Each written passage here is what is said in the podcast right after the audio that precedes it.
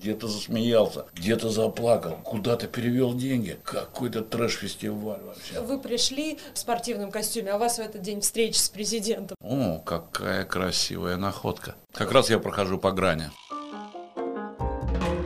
Соседний стеллаж. Подкаст около культуры вдоль и поперек. Здравствуйте, дорогие зрители нашего подкаста «Соседний стеллаж». Сегодня у нас уникальный выпуск, потому что, как вы видите, мы не в своей привычной студии, мы не в библиотеке, мы в особенном месте, мы в месте работы одного из замечательных людей, которые сейчас находятся у нас в студии. Прежде чем я его представлю, мне хотелось бы перечислить регалии, которые ему присуждены. Итак, у нас сегодня в студии будет двукратный лауреат премии ТЭФИ, член Академии российского телевидения, почетный член Российской Академии художеств, заслуженный деятель искусств Республики Татарстан. Это человек удостоен медали ордена за заслуги перед Отечеством второй степени. Итак, сегодня у нас в студии Алексей Геннадьевич Сеченов. Здравствуйте, Алексей Геннадьевич. Спасибо большое, что нашли время в своем графике для того, чтобы мы к вам приехали в гости. Класс. Спасибо. Итак, мы как всегда, приходим в гости со своими неудобными вопросами. Основная часть наших зрителей это люди, наши ровесники, то есть это люди от 18 до 35 лет. И когда я узнала и начала изучать... Как раз я прохожу по грани.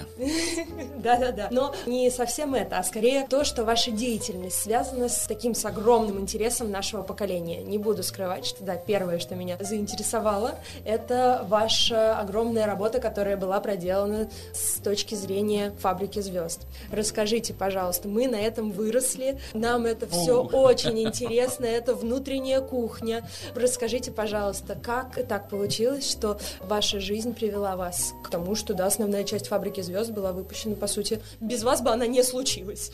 Ну, что значит, она, она случилась бы и без меня тоже. Ну, такой, Но какая она была. я могу рассказать, конечно.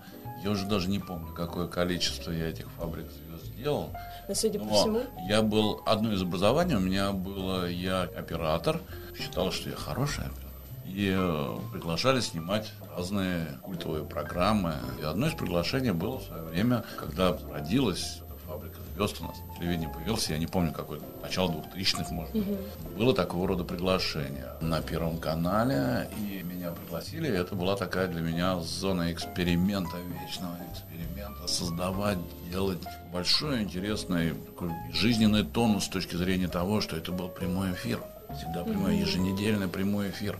И это было чрезвычайно интересно, чрезвычайно интересно с точки зрения творчества. Постоянно находишься в состоянии думывания, в состоянии сделать и красиво, и качественно. Вот это очень важно было. А самое главное еще и ясно, чтобы было все понятно и прочее. А с другой стороны, это была большая для меня зона эксперимента с точки зрения нарабатывания новых схем, цвета, света. Ну вот э, вы работали и во второй, и в пятой фабрике звезд. И разница, конечно, колоссальная была. То есть вы постоянно действительно находились вот как режиссер-постановщик в таком в процессе рождения чего-то нового. Чтобы... Только я был на фабрике звезд оператор-постановщик. Оператор-постановщик. Конечно, я был оператор еще тогда. То есть, получается, каждый прямой эфир, когда мы вот так вот сидели возле экранов. Мы вот так вот их делали. Вы вот так вот их делали и сидели в рубке. Расскажите, пожалуйста, вот такой какой-нибудь инсайт. Вот что наверняка же за большое количество лет, которые вы работали на этом проекте, происходили какие-то, это прямой эфир, это жизнь, происходили какие-то такие А я вам сейчас не расскажу, потому что, во-первых, наверное, наверное, их происходило и не один, и не два, и не три, и постоянно в зоне прямого эфира что-то всегда происходит. Но что-то рассказать... Там аппаратура вырубалась, падали все артисты вдруг внезапно. Конечно, было все такое, но профессионал, он отличается всегда тем, что он любую ошибку превратит в искусство. И то, что я внутри себя назову ошибкой, это не должно касаться зрителя. Для зрителя это должно пройти, а, незаметно, б, лучше это ввести в ранг искусства. Мы называем это ошибкой, а другие называют это «О, какая красивая находка». Вот это, мне кажется, только настоящий профессионал может так сказать. Вот, во всяком случае, к такого рода проблемам, которые, безусловно, возникают, возникали, возникают и будут возникать, нужно обходиться именно так. Зритель никогда не виноват. Он пришел сесть и получить наслаждение.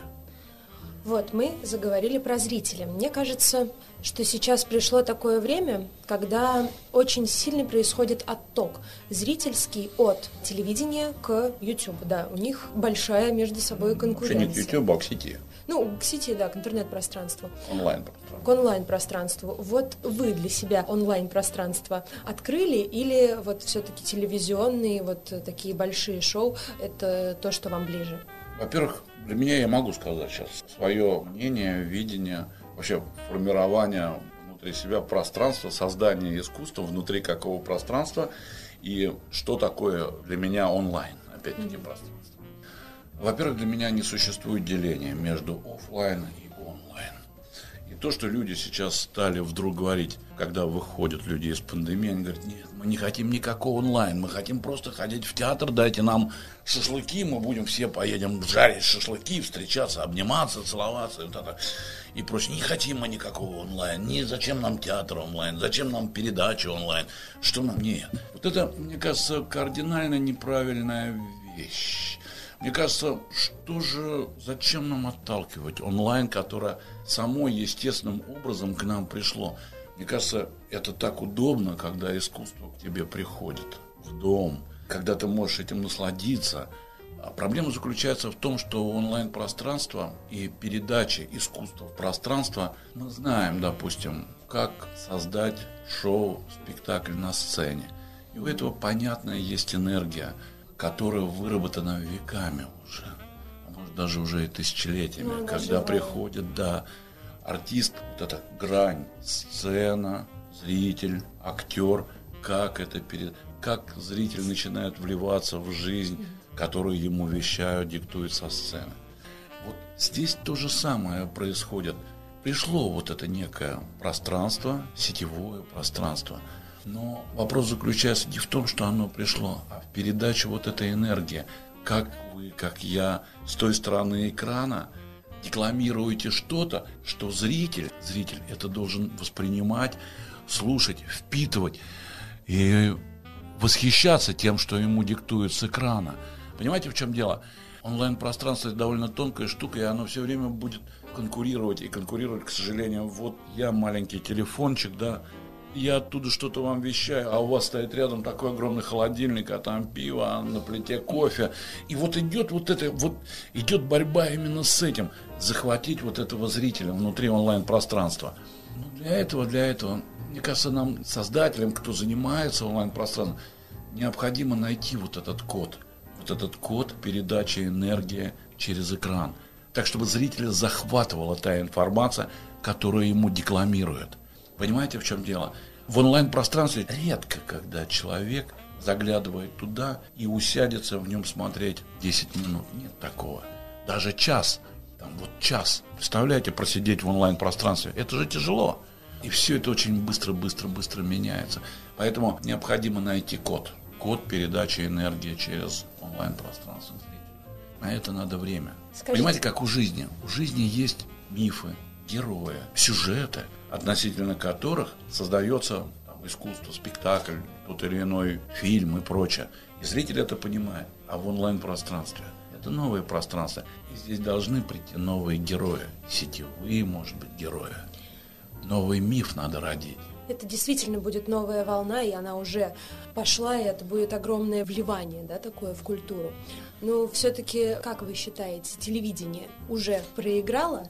И что, если оно еще не окончательно проиграло сети, что ему нужно сделать, чтобы снова вернуть к себе зрителя, юного зрителя, которого привлечь очень сложно? Тут сложно сказать, понимаете?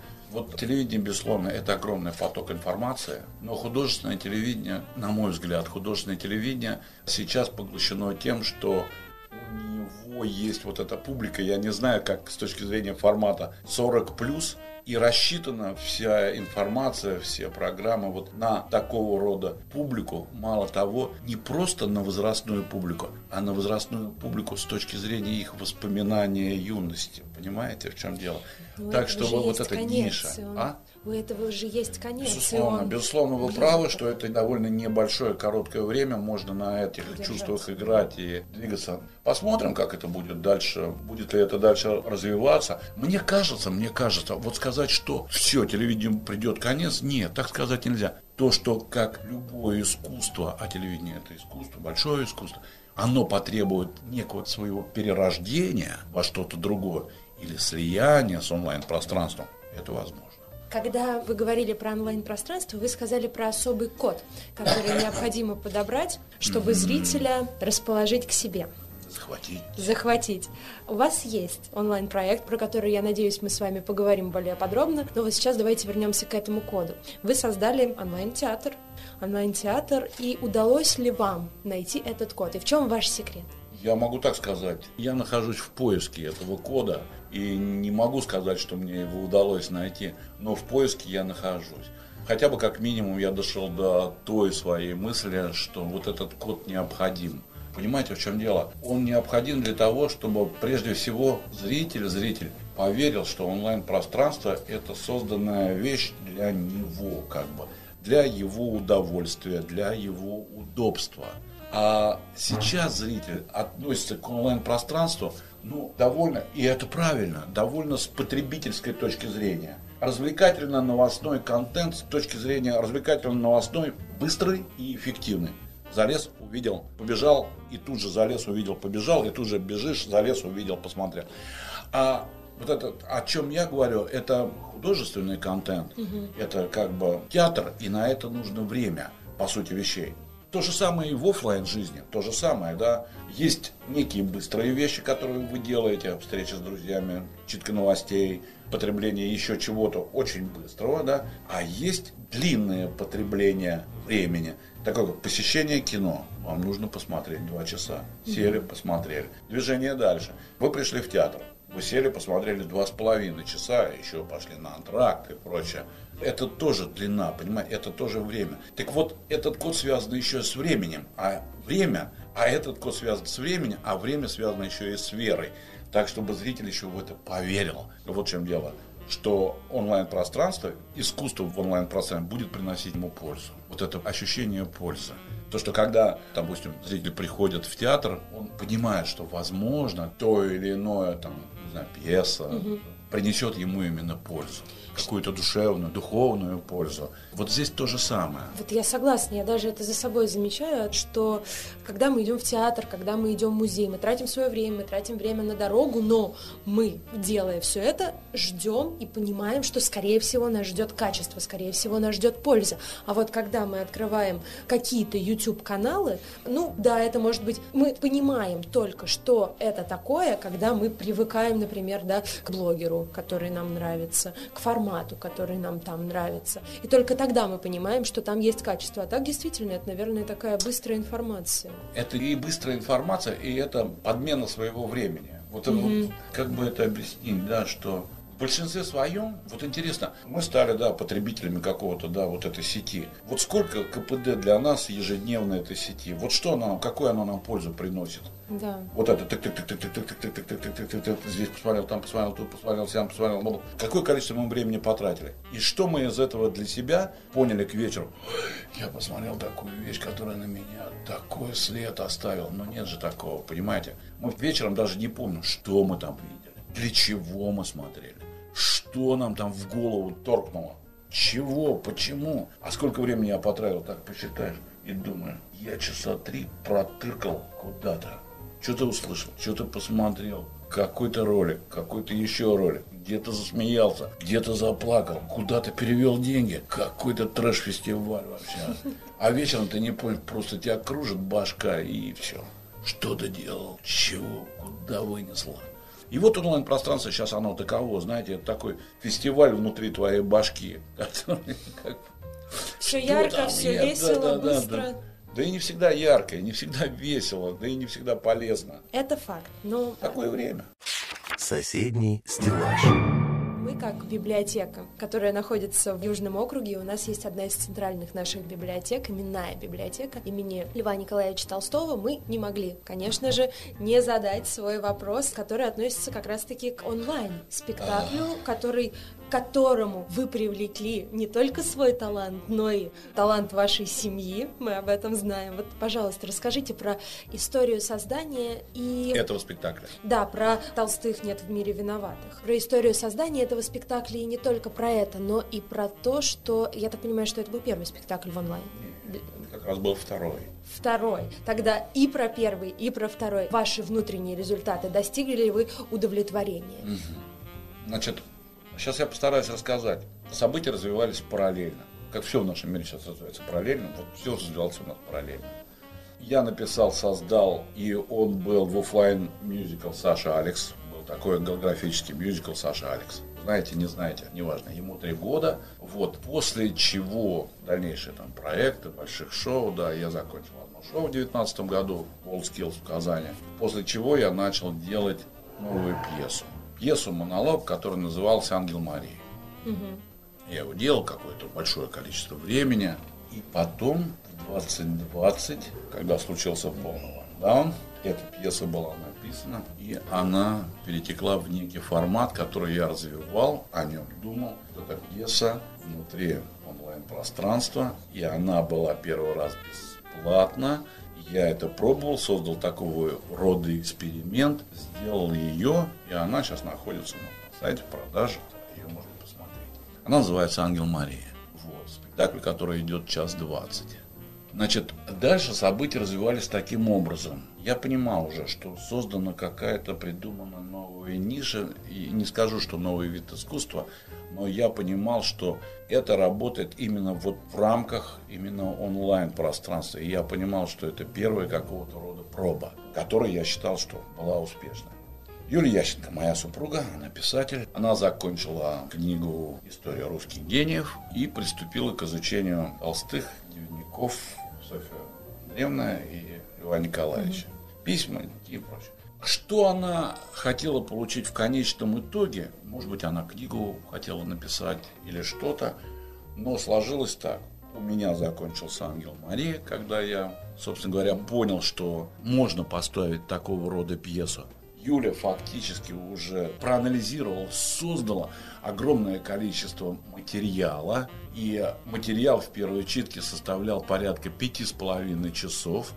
И тогда я понял, что из этого можно создать еще одну пьесу по готовому материалу. И дальше уже был с ней диалог. Мы пришли, собственно говоря, к выводу того, что мы и сыграем. Внутри этой пьесы сам. Это такая семья о семье создали название «Толстые нет в мире виноватых». Ну и дальше стали уже редактировать, дальше уже стали работать именно над этим материалом, который создала, а уже как над пьесой для спектакля. И мы стали готовить уже спектакль. Вот события развивались именно так. Да, из пяти с половиной часов вот созданных Юлей материала, сложного очень, чрезвычайно сложного, противоречивого, да, мы сделали час 50. Час 50 лег в основу. Для наших зрителей это история любви, это биография семьи, это исторический контекст. Что это в большей степени? Знаете, изучая дневники Льва Николаевича, Софьи Андреевны, я пришел к одному выводу. Знаете, есть пять стадий общения. И вот первая стадия – это когда люди свои эмоции, и пара – свои эмоции могут выразить на бумаге. Свои чувства, эмоции, переживания именно на бумаге. Вторая стадия – это люди говорят, разговаривают, общаются.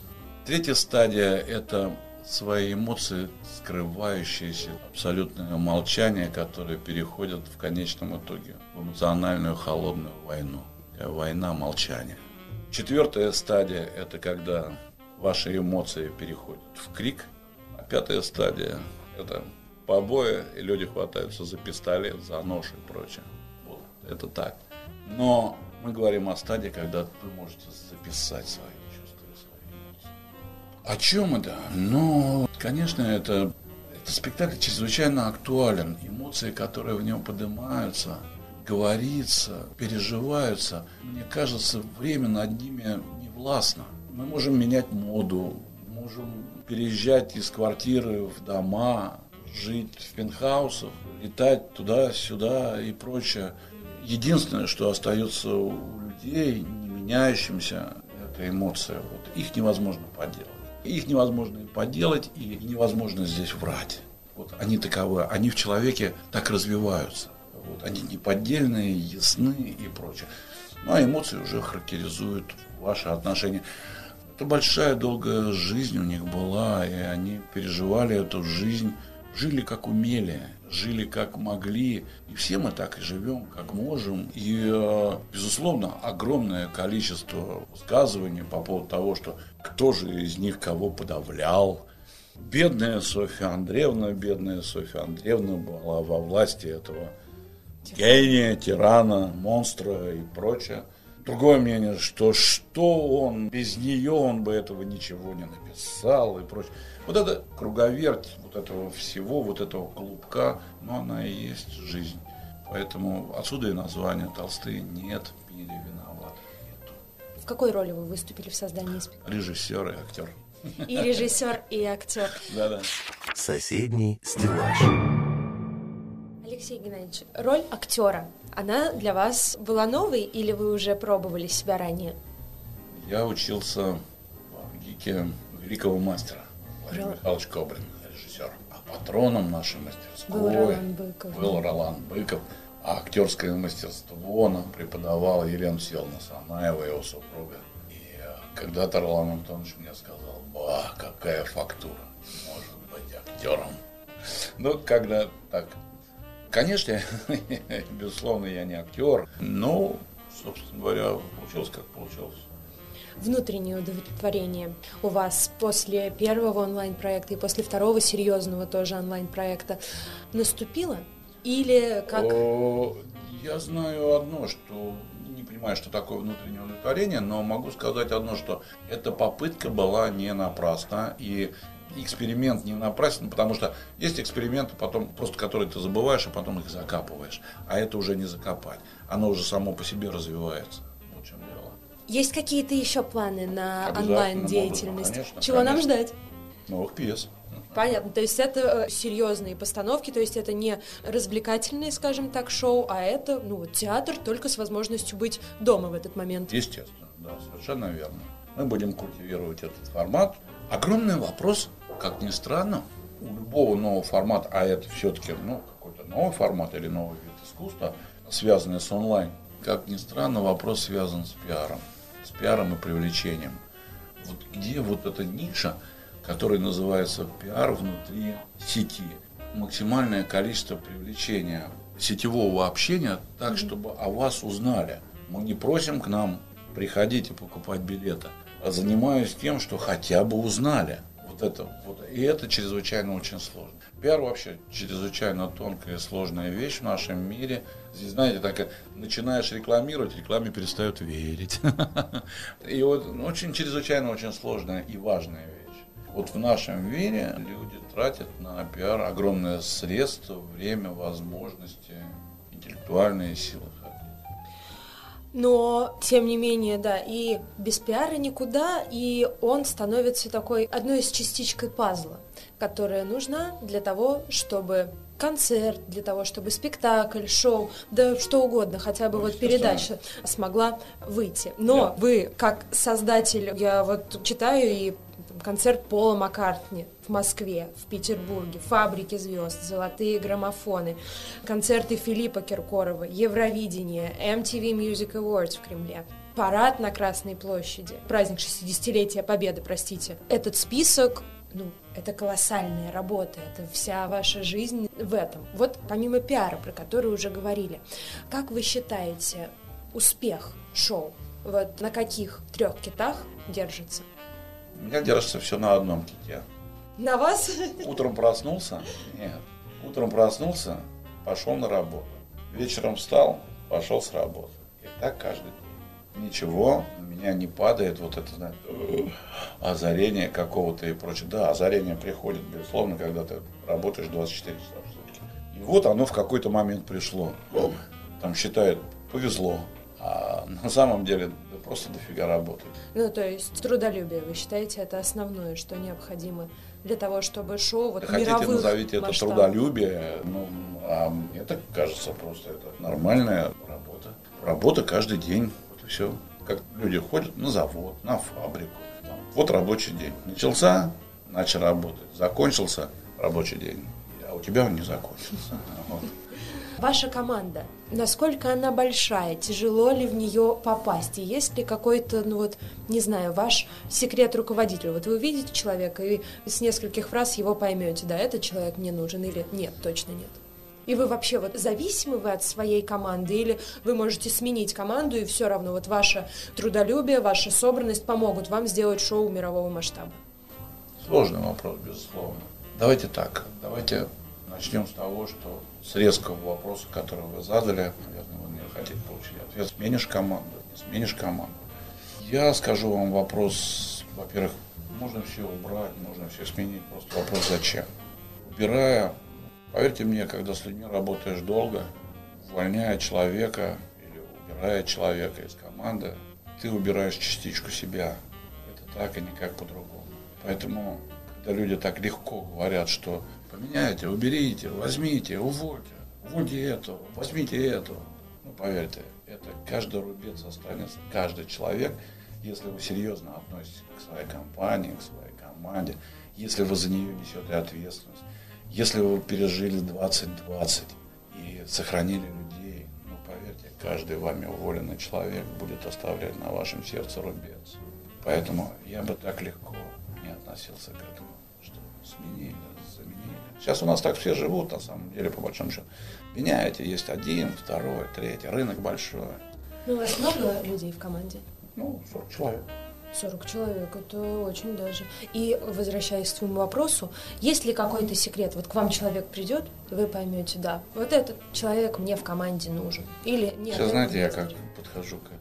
Разные были и люди в моей жизни, но сейчас я, знаете, я очень люблю, когда и понимаю, когда ко мне в компанию приходят по блату.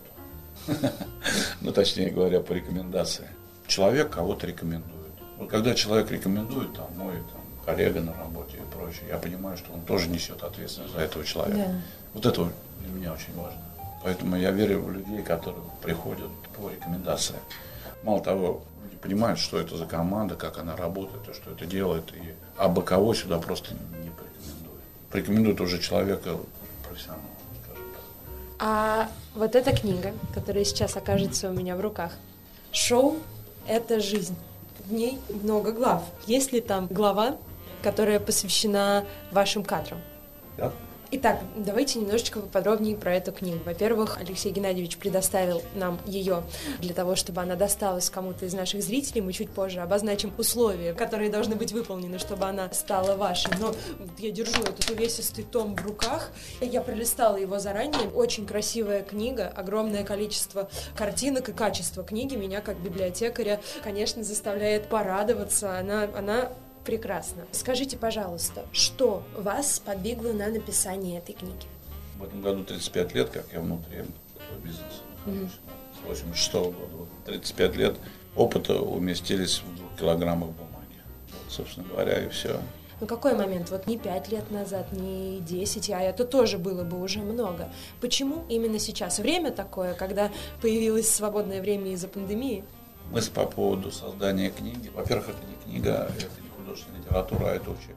Да, учебная книга Да. по современной Я не могу режиссуре. написать, что это учебник, потому что ну, я не Министерство культуры, я не Министерство образования, и как бы я не претендую на то, что это должно быть учебником, но я могу написать, что это учебная книга. Сподвигал ты гораздо раньше, чем, собственно говоря, случилась, к сожалению, пандемия. И начал мы ее раньше делать. На чем она основана? Она основана на как бы Ну, огромное количество дневников, которые я делаю. И эти дневники здесь есть внутри книги, да.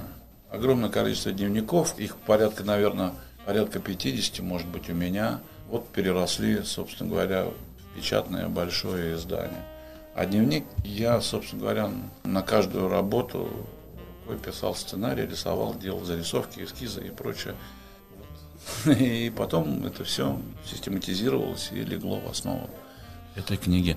Эта книга и сделана, собственно говоря, как шоу. Она начинается как первая глава, как получить заказ на тендере, а последняя глава все, мы сделали шоу. Ну, это прям- Салют, шампанское и прочее. Прям правда, такое пособие для Да я не знаю, универсальное. Вот я смотрю Совершенно главы. верно. Создание бюджета, разработка режиссерского сценария, производство, репетицион. Я не в хронологическом порядке, да, я Вы пропускаю. прям говорите в хронологическом порядке. Ну, в хронологическом, да, в С смысле точки зрения создания. главы. Да, да, да. да. Репетиционный период, день шоу, закрытие проекта. То есть это такой, ну, вот такое пособие по тому, как сделать успешный проект. Совершенно верно. Да. А Оно так оно и есть. Вы передаете свои знания, ну вот понятно, что написана книга, что есть ваша команда, которая каждый день с вами вот бок о бок работает. Вы преподаете еще где-то? Вас приглашали, у вас колоссальный багаж просто знаний. Преподаю. Сейчас скажу, где я преподаю. Преподаю внутри своей компании. Внутри своей компании в 2020 мы создали целый проект, где, создавая книгу, мы создали целую учебную программу. Программа, которая называется «Современная режиссура». Это там 16 лекций, 4 вебинара с домашними заданиями и прочее.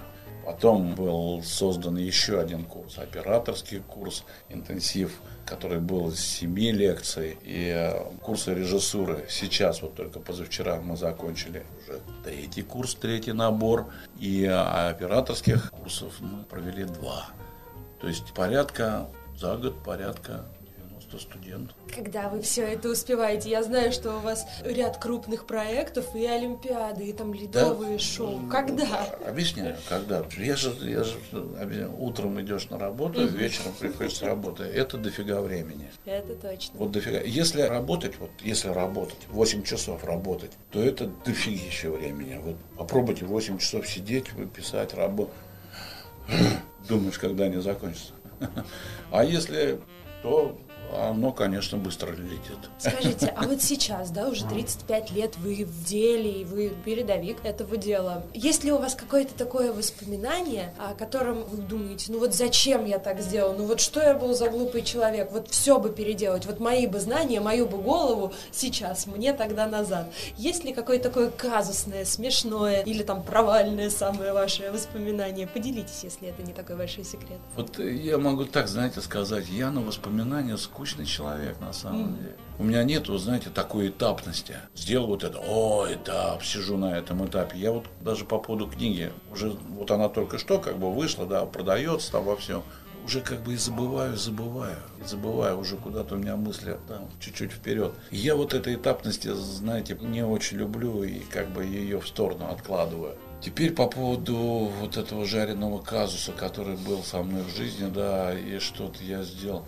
Да мне кажется, я вляпываюсь все время в какие-то такие какие-то мелкие истории, которые ну, не надо было так делать, и все равно сделал. Но это человеческие страсти, вы с ними никуда не... не Ну не- вот пример хотя бы не- да не- не, я вот не могу сказать какой-то конкретный пример. Вы пришли в спортивном костюме, а у вас в этот день встреча с президентом, да, в рамках шоу. И такое тоже было. Примерно, как вы говорите, да, да. Я, я и, не так- знала это. и такое тоже было, да. Ну, как всегда, выкручивали. Иной раз и не выкручивались. Ну, Вы такие закидываете, знаете, режиссерские крючки, чтобы очень заинтересовать. А- Да, а, да, и, да, и- да, и да. не раскрываете да, нам. Ну, знаете, что такое конец. интрига? Что такое интрига? Знаете, чтобы понравиться? Вот это нужна интрига. Интрига. Сейчас я вам расскажу по поводу интриги. Вот интрига. Что такое человек интригует? Ну, я вам завтра расскажу. Ну, понятно, а интригу в воздухе можно просто ложкой черпать, я уже сижу. Завтра расскажу. Подводя итог нашего разговора всем, ну, почти всем гостям, мы задаем такой вопрос. Ваша настольная книга или вот книга, которую вы бы рекомендовали нашим читателям, там, которая вас вот максимально потрясла, там, изменила вашу жизнь или вот просто была приятна и хотите порекомендовать? Можно несколько? Интрига, интрига, пошла. Нет, нет, нет, нет, я сейчас вспоминаю, это не одна книга, безусловно, и это было какое-то количество с тобой, которые идут с тобой там и по жизни что-то. Даже вот сложно сказать одну-то вспомнить. На меня произвело впечатление одно из самых ярких событий Гомера Илиада. Это для меня просто был взрыв. У меня в Авгике был педагог, который преподавал зарубежную литературу. И, наверное, основу драматургии, по сути вещей, я почерпнул от него. Это Владимир Яковлевич Бахмутский. Когда он читал, знаете, ощущение, он был похож на питона К.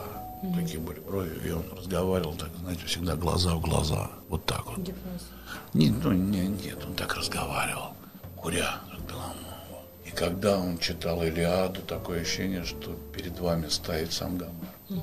И я был, конечно, в восторге от передачи эмоций, передачи энергии. И меня прям захватывало в эту историю. Потом я ее перечитывал много раз, разбирал героев, разбирал образы, разбирал эмоции, состояние людей. Вот это фантастическая вещь. Вот эта вещь на меня произвела впечатление. Фраза Ахилл, уходя на войну, спросил у матери совета, надо ли ему идти на Троянскую войну. И она ему ответила, если ты будешь жить у себя на острове и править, большой царь, тебя будут помнить твои дети. Детей будут дети, твои внуки, тебя будут в втором поколении помнить, в третьем поколении будут помнить тебя. Пойдешь на войну, тебя будут помнить в веках. Конечно, это оставило на всю жизнь. Ну вот. Я обещала конец, а сама продолжаю и продолжаю. Последний вопрос обещаю. Литература и режиссура. Насколько это близко? Насколько для вас важно, чтобы они были вот в сплетении или наоборот? Одно без другого не суть. Наука режиссуры. Угу. У науки режиссуры есть один фундамент – это литература. Все начинается с литературы. Литература – это как опорный стержень. Ничего без нее существовать не может литература как идея, литература как главная опора, литература как фундамент, литература как слово, литература как мысль. Алексей Геннадьевич, у меня огромное, знаете, такое прям волна вдохновения у меня после общения с вами. Спасибо вам огромное, что нашли время в своем графике для нас. Я думаю, что нашим зрителям будет очень интересно, и перед тем, как вас отпустить, давайте придумаем, не знаю, какое-нибудь задание или вот что бы вы хотели услышать от наших читателей, чтобы выбрать одного из них, чтобы он стал счастливым обладателем вашей прекрасной книги. Очень-очень увесистой, и не только с точки зрения да, двух килограмм, которые у меня в руках. Ну, мне сложно сказать. Вы сами почувствуете, кому она нужна больше всего. Вот, честно говоря, что вы скажете, если мы попросим наших зрителей задать вам вопрос? И, ну, вынесем, да, сделаем какой-то список, в который попадет, ну, например, 10 вопросов, и самые интересные из них вы выберете, и мало того, что этот человек получит книгу, вы еще и дадите на этот вопрос свой ответ. Конечно. Алексей Геннадьевич, спасибо вам большое. Итак, условия конкурса. Вам необходимо задать вопрос Алексею Геннадьевичу, тот вопрос, который покажется ему самым интересным, автор этого вопроса, собственно, и станет обладателем книги «Шоу – это жизнь». Спасибо вам большое еще раз, наши Спасибо. телезрители. Я напоминаю, что все еще нам осталось совсем чуть-чуть времени потерпеть, и маски, антисептики. Бережем свое здоровье, бережем здоровье своих близких. Всего вам самого-самого доброго. До свидания. Соседний стеллаж. Подкаст около культуры вдоль и поперек.